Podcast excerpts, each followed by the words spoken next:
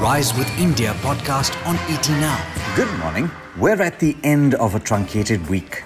Here's everything that you need to know before you start planning the weekend. This is the Rise with India podcast on ET Now, and I'm Alex Matthew. Today is the 1st of April. There's quite a bit of news on the economy to tell you about. To start with, the government has said it will borrow 7.24 lakh crore rupees from the markets in the first half of the financial year that starts today. That's a shade above 60% of the total projected market borrowing for the full year, and it's in line with expectations. It is also in line with what has been borrowed in previous years. This should calm nerves in the bond market where yields have cooled off in the past week or so. And as of yesterday, the yield on the 10 year benchmark government bond in India stood at 6.17%. The government's fiscal deficit in the first 11 months of the previous financial year came in below the revised estimate of 9.5% of GDP, which was presented at the time of the Union budget in February. And this means that despite subsidy arrears paid out in the final month, India could well manage to keep its fiscal deficit below the projection for the full year despite the disruption caused by the pandemic. And that's certainly a big positive.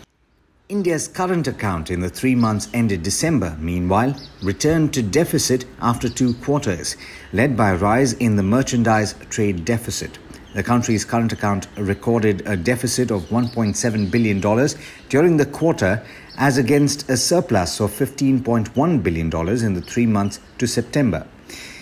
In a crucial update on monetary policy, the government has kept its inflation target for the next five years unchanged at 4% plus or minus 2%.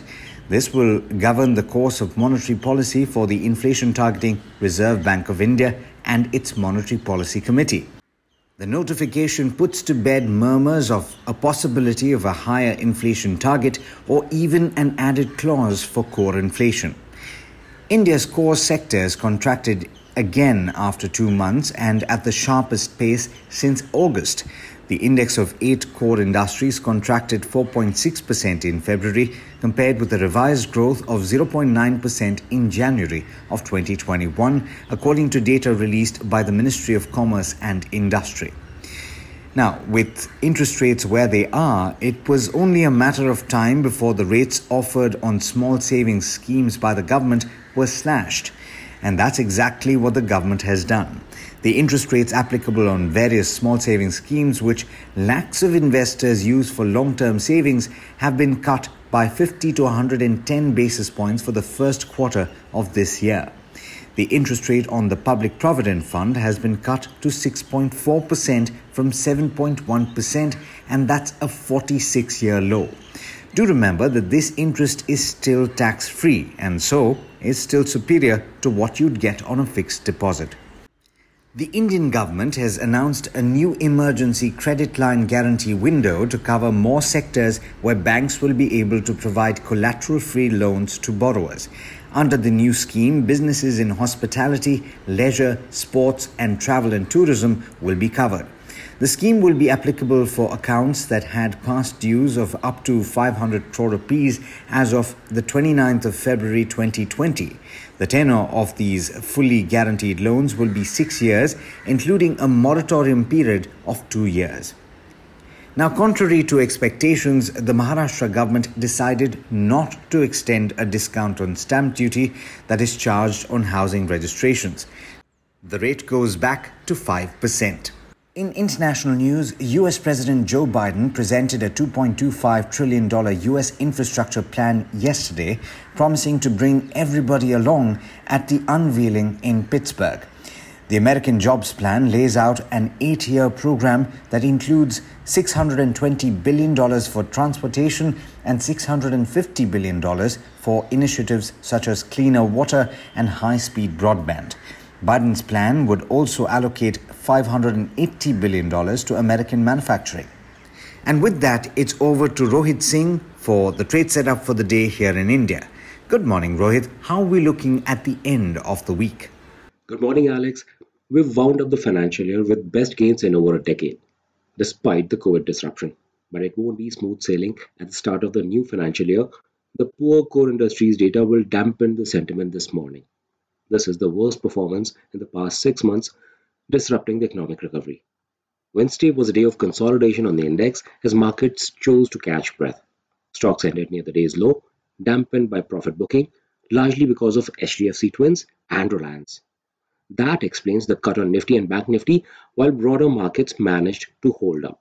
It was also a day that marked the end of a stellar run for the financial year, with the index clocking a near 70% return. The expectation for this year have been moderate given the COVID surge, rise in US yields, and a firm dollar. Still, April offers some hope for broader markets as it's seasonally a better month for the small cap index. India VIX remains flattish at 20.64 level, still not below the 20 level, which bulls find comforting.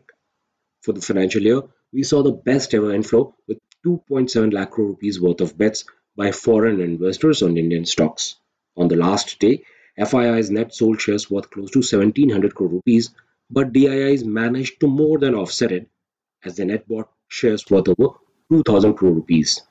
Keep an eye on steel today. A robust pipeline of domestic demand and supply cuts in China are keeping the steel prices upbeat, which is reflecting in the share prices.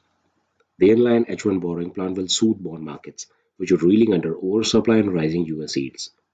For government bonds, this turned out to be the worst quarter in the last three years.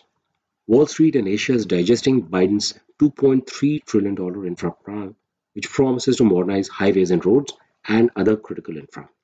This plan proposes changes in US tax rules, and the cost of the revamp is being borne entirely by corporate taxes. Dow fell marginally, but still ended the month with a 6% uptick. The 10 year US yield was marginally higher overnight at 1.74%. At the start of the month, hopes of an upbeat economic data is keeping Asia firm. Take a look at some of the stocks that could be in focus this morning. Watch out for some of the food processing companies like Nestle.